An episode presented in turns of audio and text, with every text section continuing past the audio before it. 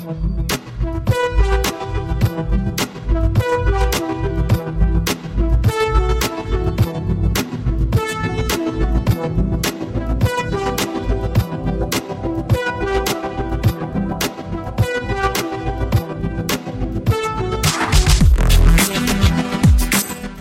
to episode 550 of the Entertainment 2.0 podcast brought to you by the digitalmediazone.com. I'm Josh Pollard, and this is the show that puts you in control of your favorite movies, music, shows, and games. And tonight, it's a Josh Pollard solo show. Uh, schedules were weird. It was just a, a messed up week. So, just me uh, maybe good news is that that typically means a shorter show for you. Of course, on the bad news side, you don't get all of uh, Richard's insight into things, and you're just going to have to wait another week to hear about what's been going on in Richard's Entertainment Center. We do, however, have some listener feedback this week. This was sent into our inbox at entertainment20 at thedigitalmediazone.com. And it was actually a, a, little bit of a conversation, a couple of messages here that we're just going to put together, uh, both from Jose. All of it is about channels. So uh, Jose wrote in and said, after seeing yet more ads pop up on my TiVo Bolt, I find myself considering switching to channels DVR though there are some things that aren't quite clear to me about it. I heard Richard mention it a bit on the latest episode, so I was wondering if I could get your thoughts on a few things. One, I'll need an HDHomeRun Prime, but since the Prime only has three tuners, I would need to get two in order to have the equivalent six tuners that I currently have on the TiVo Bolt. Do you know if Channels is able to manage multiple cable card devices at once. Jose, I do know. I, I did do a little bit of digging into the uh, the the channel's support site, but they do support multiple HDHomeRuns, as I suspected. Now their their support guide, which I'm going to link to in the show notes, doesn't specifically mention the Prime, but the infrastructure is all still the same. So I have to imagine that if if Channels works with multiple over the air tuners, it's going to work with multiple cable card tuners also. So I think you're going to be okay there. His next question was assuming my provider, Frontier Psy, has everything coded as copy freely, something I have to test. What format does everything get recorded in? Am I able to do whatever I want with the files, or are they encrypted by channels? Well, Jose, you're definitely going to want to find out about uh, whether or not Frontier is copy protecting things uh, beforehand, if at all possible. Because if Frontier is copy protecting things, then Channels really isn't going to work for you. Channels doesn't have the ability to deal with the copy protection. So there's good news and there's bad news there, right? So they they don't deal with copy protection at all. So that means that as long as you're getting the content in a, a, a, mode that doesn't have that that DRM copy protection in place, you're not going to have to worry about it on on either end, whether it's coming into channels or coming out of channels. Channels doesn't add their own layer of encryption over top of this stuff. They're just recording the stream for you. So you're going to be able to do whatever you want with those files, assuming that your cable provider is not putting copy protection on things. And I'm not sure about Frontier at this point. Uh, I'm sure we've got other listeners who uh, have Frontier and have some experience there. So if you're listening to this and you're a cable card customer with Frontier and you know the answer to that uh, for Jose, then please write in and let us know and we will share it with Jose. He also says a feature listed on their site is integration with TV Anywhere, but it's unclear as to how it all works. Does that mean that I could rely solely on my TV Anywhere login and not have to set up any tuners at all? We're going to come back to this question because he wrote in more. Uh, so he, he wrapped up the first message by saying, The biggest appeal about channels for me now is being able to access it through Android TV slash Chromecast with Google TV and never having to switch inputs. My wife hates switching inputs when she wants to stream on HBO Max or Showtime anytime. However, I have a lifetime subscription to my TiVo, so the idea of needing to pay a subscription going forward with channels is still a hangup for me. I'd love to hear how your transition from TiVo to channels went, or maybe is it more of a supplement rather than a replacement? So I, I know Richard's got his own take on this, and honestly, when it comes to DVR systems, Richard's input is more useful than mine. We all know by now Richard watches a lot more TV than I do. My experience, like for for you, Jose, I, I, I do think that some of my experience here is a little bit more beneficial though, because I'm coming at this from from a perspective of an Android TV device is our primary watching device in our house. Like we use an NVIDIA Shield. It is pretty much the only device that the rest of my family uses. And even me, when I'm watching TV, it's through the NVIDIA Shield. But it was TiVo for us. And part of the problem was, like you said, TiVo doesn't have everything. They don't have apps for everything. I'm still not sure if TiVo has a Disney Plus app yet, let alone Peacock, Discovery Plus, and all of these other streaming services that, that have come out recently. So the idea of being able to have one device, I mean, really that's that's the dream that we've been focused on specifically on this podcast for 12 years now you know so uh, i i totally get you there and that is one of the really really great things about channels when you're using well frankly either uh, an android tv box or an apple tv because it's available on both platforms is you've got channels there for all of your dvr and and live tv usage plus all of the apps for everything else so I I think that's been a pretty great experience. The the overall TV watching experience with channels is good. You do get a traditional grid guide, which a lot of people, you know, demand when it comes to having a DVR. So, I mean, is it every bit as perfect and, and glorious as as TiVo? No, I mean TiVo's got some things still beat, uh, but for the most part, it's got what you're looking for. So it, it is worth worth looking into. Now, let's get into a second message and then dig in a little bit more on the TV Anywhere question. So he, he did do some more digging. He found an article on the channel site uh, that that gives you some information about using TV Everywhere with with channels, and we'll put a link to that in the show notes also if if you're listening along and having a similar question. So, real quick though, just to, to clear this up for anybody who doesn't remember, because it's been a couple of months since we talked about this functionality in channels, maybe you're wondering what the heck is TV Everywhere?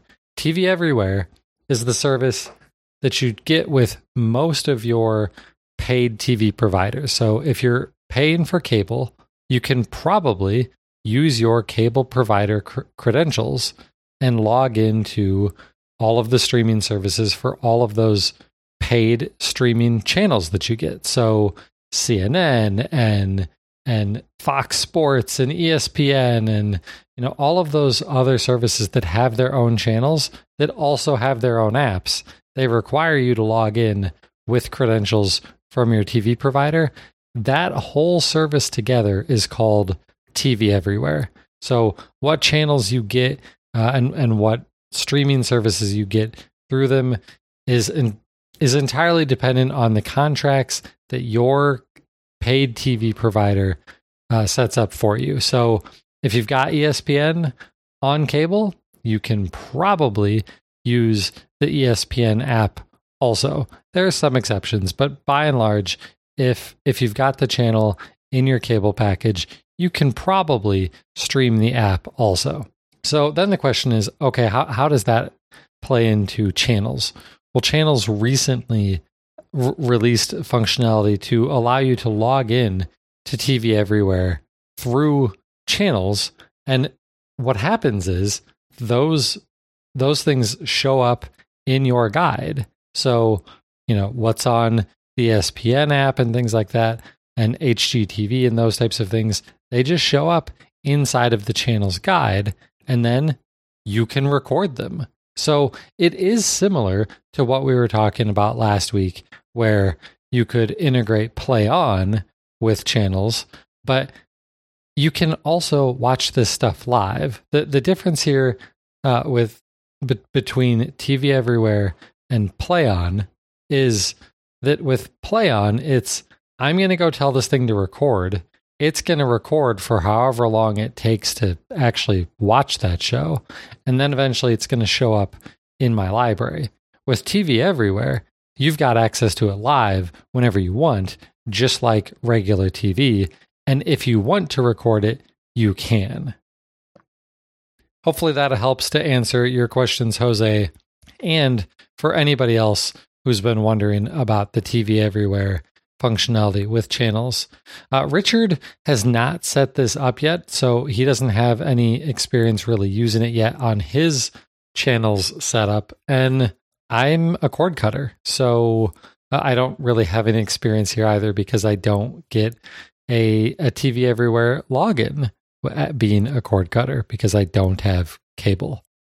All right. Well, thank you to Jose for the message. We look forward to uh, reading and answering more questions from the rest of you later on. So let's get into the news. In the video news this week, some kind of interesting stories here. So, uh, a lot of these were features that I kind of feel like came out of the middle of nowhere. So, the first one up is a new feature from Netflix, and it's called Downloads for You. And the the idea here is a pretty simple one. If you've got a Netflix app on your mobile device, say your Android phone, and you're one who likes to download Netflix shows and movies to your phone so that you can watch them offline, maybe you've got a commute, maybe you're on airplanes a lot, maybe you're just going on a trip and you want to have, you know, load up a bunch of content on a tablet for your kids to watch in the car. Know, there's lots of use cases for downloading content from Netflix and lots of other services uh, to to take with you on the go.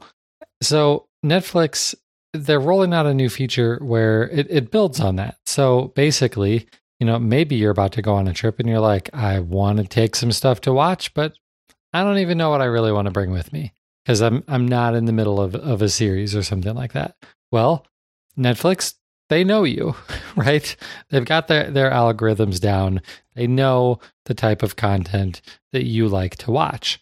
So, with this downloads for you feature, they will just automatically download shows and movies that they think you're going to like. Now, if you're if you're if you've got a lot of concerns here like, well, you're going to fill up my phone. I won't have any storage space left. Video is gigantic.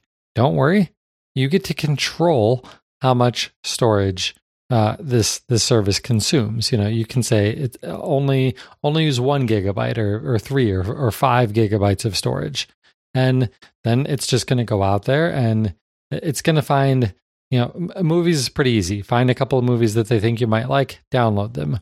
For TV shows, uh, they're not just going to pick you know episode seven, season three of some show you've never watched Nope. If it's a show you've never watched, they're going to download the first few episodes of the show so that you can watch those and then determine if you want to watch the rest.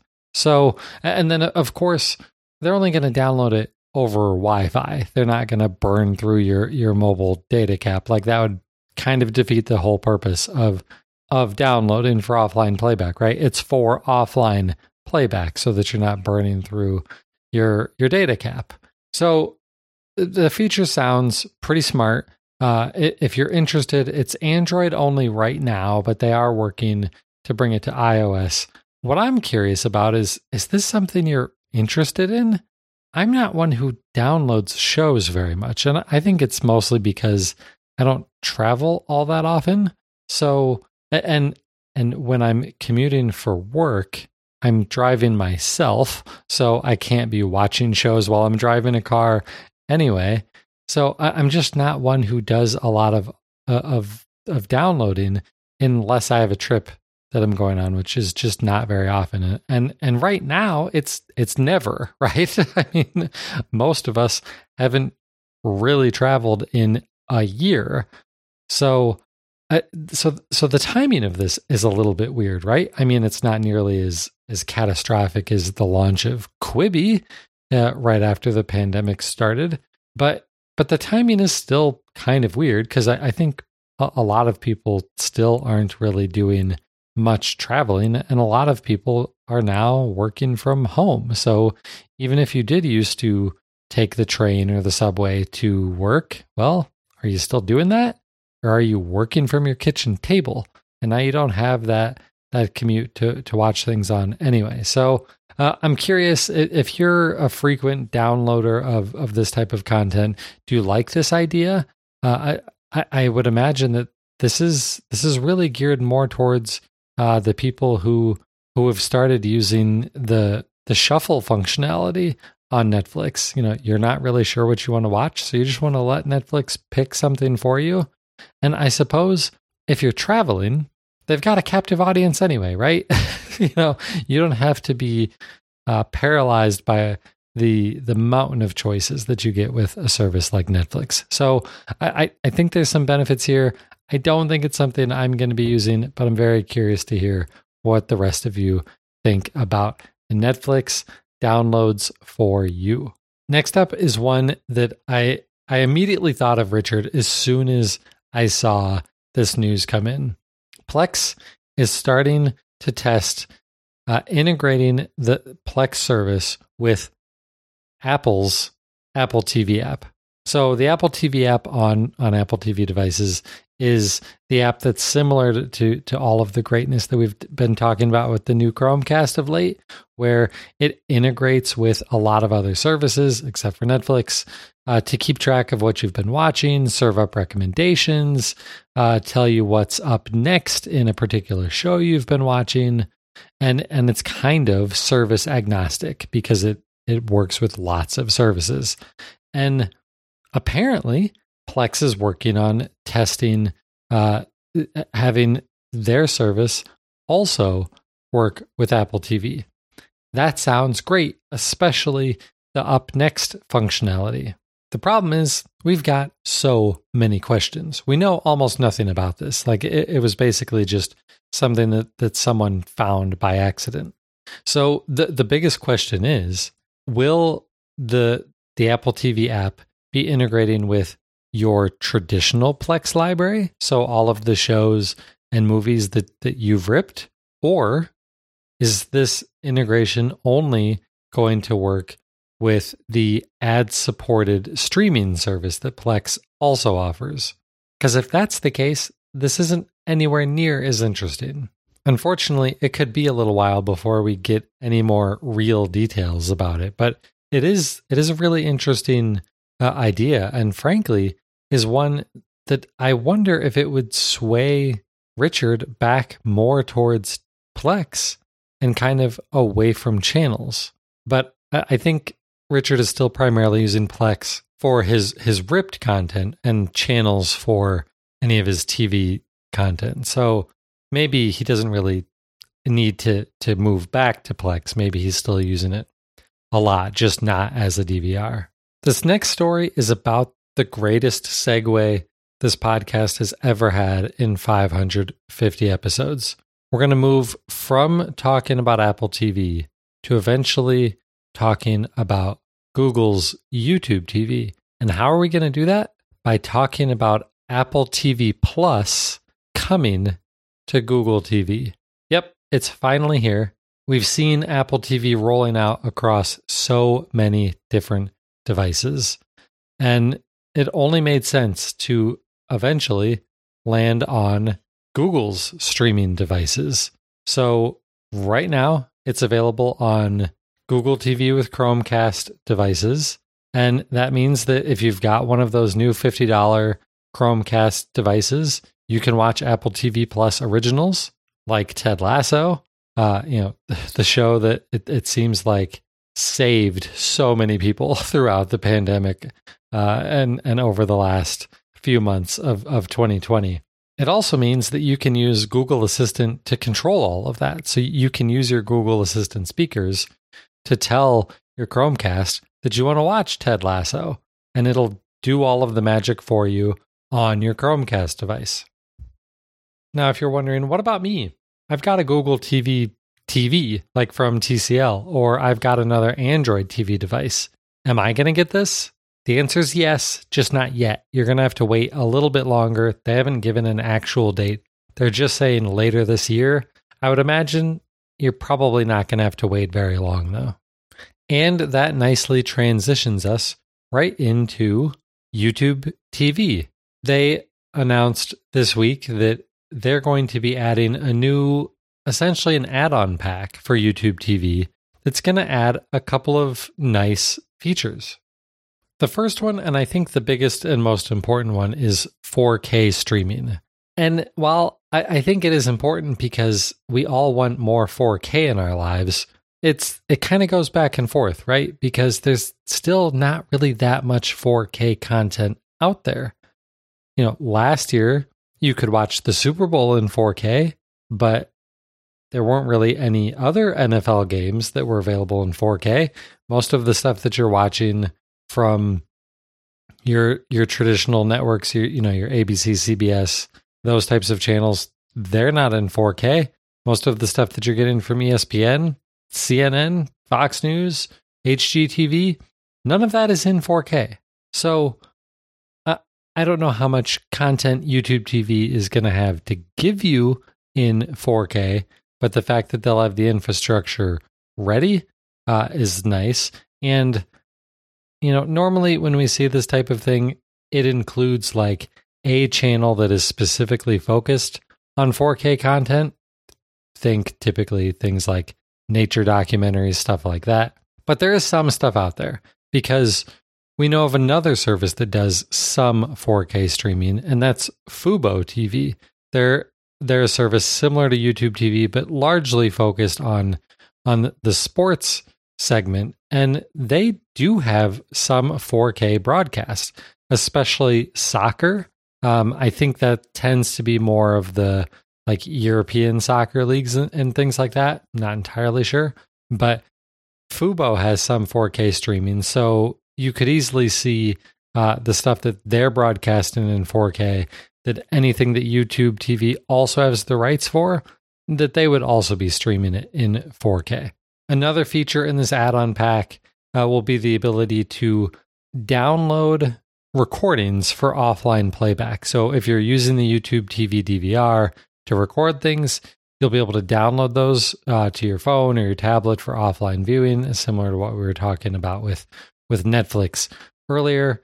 This is cool. Uh, not a lot of other services do this. I don't think. I, I could be wrong. Correct me if I'm wrong there, but I don't think Hulu and Sling and, and those other providers are allowing you to download those recordings. Now, some things you do, like with TiVo, you can download your recordings to to a mobile device, but I don't think there are very many of these uh, streaming providers that are allowing you to do that. The last benefit to this add-on pack is that they're going to increase the number of concurrent streams you can have uh, on your account up from three, but we don't know how many. it's probably not going to be some ludicrous number. Uh, and even if it was, what kind of crazy internet connection would you have to have to support like eight concurrent streams on your YouTube account? I don't know. That'd be kind of nuts.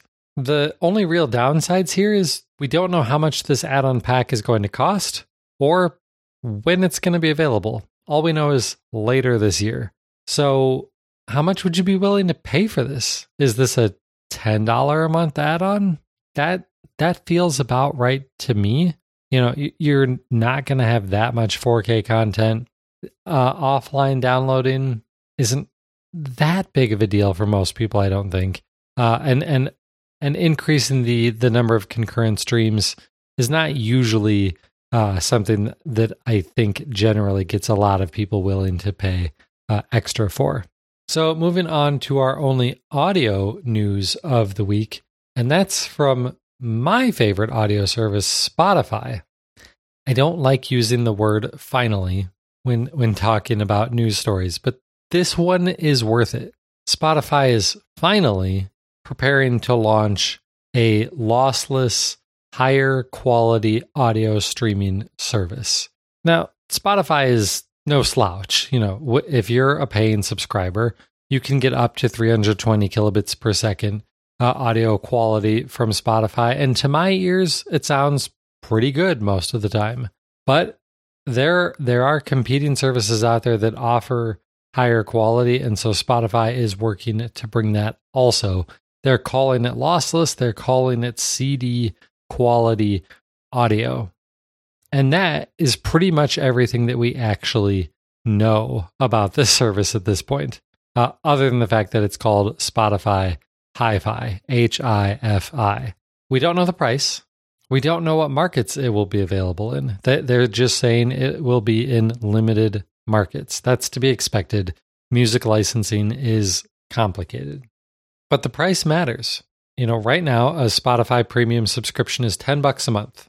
Tidal, one of their biggest competitors in the in the lossless space, I would say, is $20 a month. Amazon Music HD is the other big competitor here.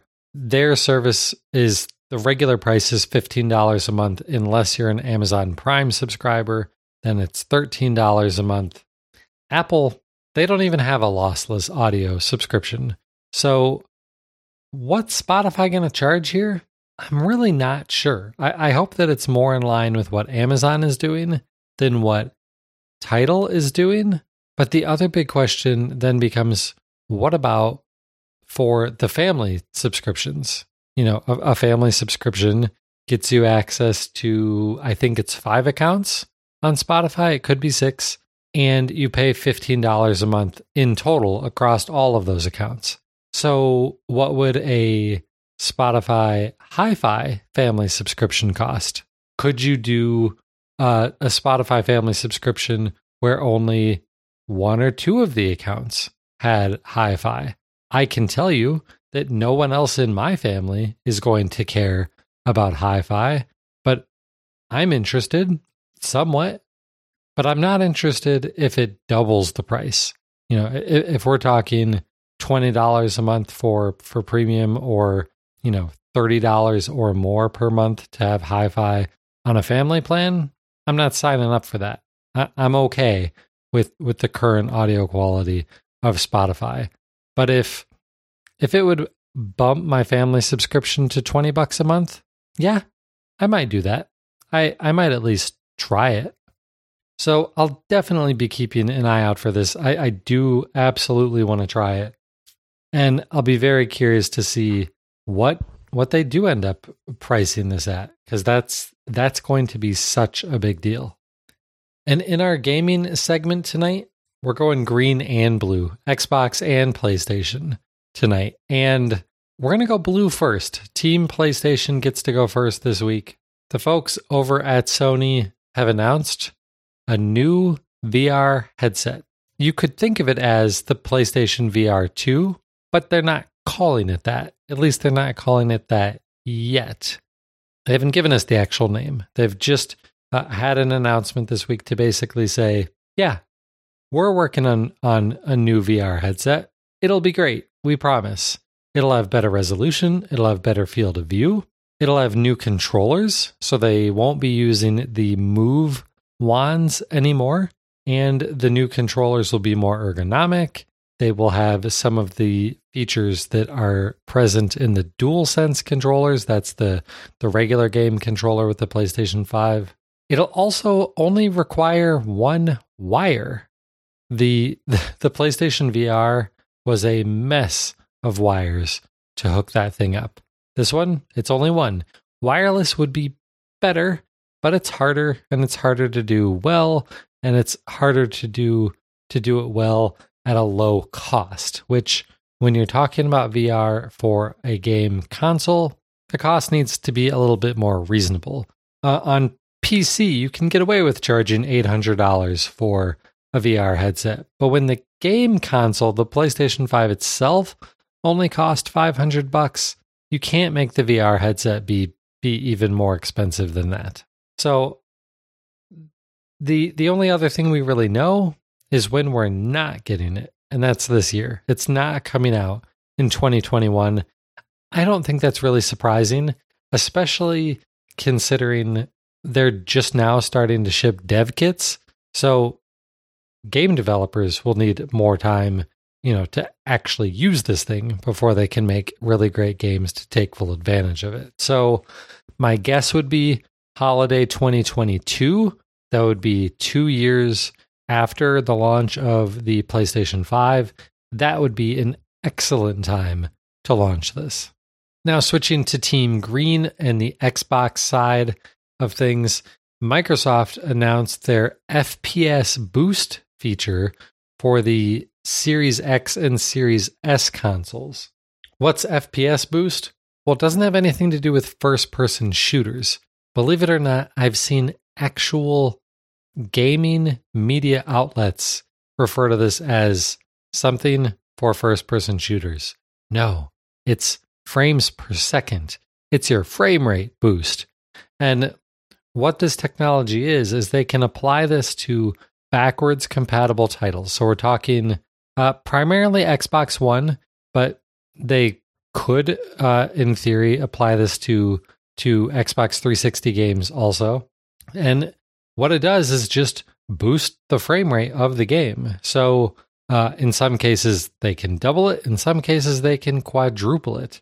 And to to start, they're rolling out this functionality with five games: Far Cry 4, New Super Lucky's Tale, Sniper Elite 4, UFC 4, and Watch Dogs 2. Super Lucky's Tale, uh, that one is getting boosted all the way to 120 frames per second. UFC 4 is going to run at a rock solid 60. I think that's probably what we're going to be seeing for most of these other games. Also, you know, a lot of Xbox One games, uh, unless they were really, really focused on frame rate, were more in the 30 frames per second. So to see some of these games at a solid 60 or some of them going all the way to 120, that'll be really, really awesome to see. If you don't want to see it though, I, I'm not sure why, but if you really don't like this feature, you can turn it off this is a Microsoft console after all. Everything is configurable. So you can turn this feature off if you don't like it. Perhaps the best news about this feature, though, is that the game developers don't have to do anything to enable this. It's just Microsoft. They're the ones who go in and make some changes in the in the game itself, and then they ship out a small patch and blammo, the game runs at a higher higher frame rate. That's pretty great. And that's going to mean that we're going to see this functionality in a lot more games.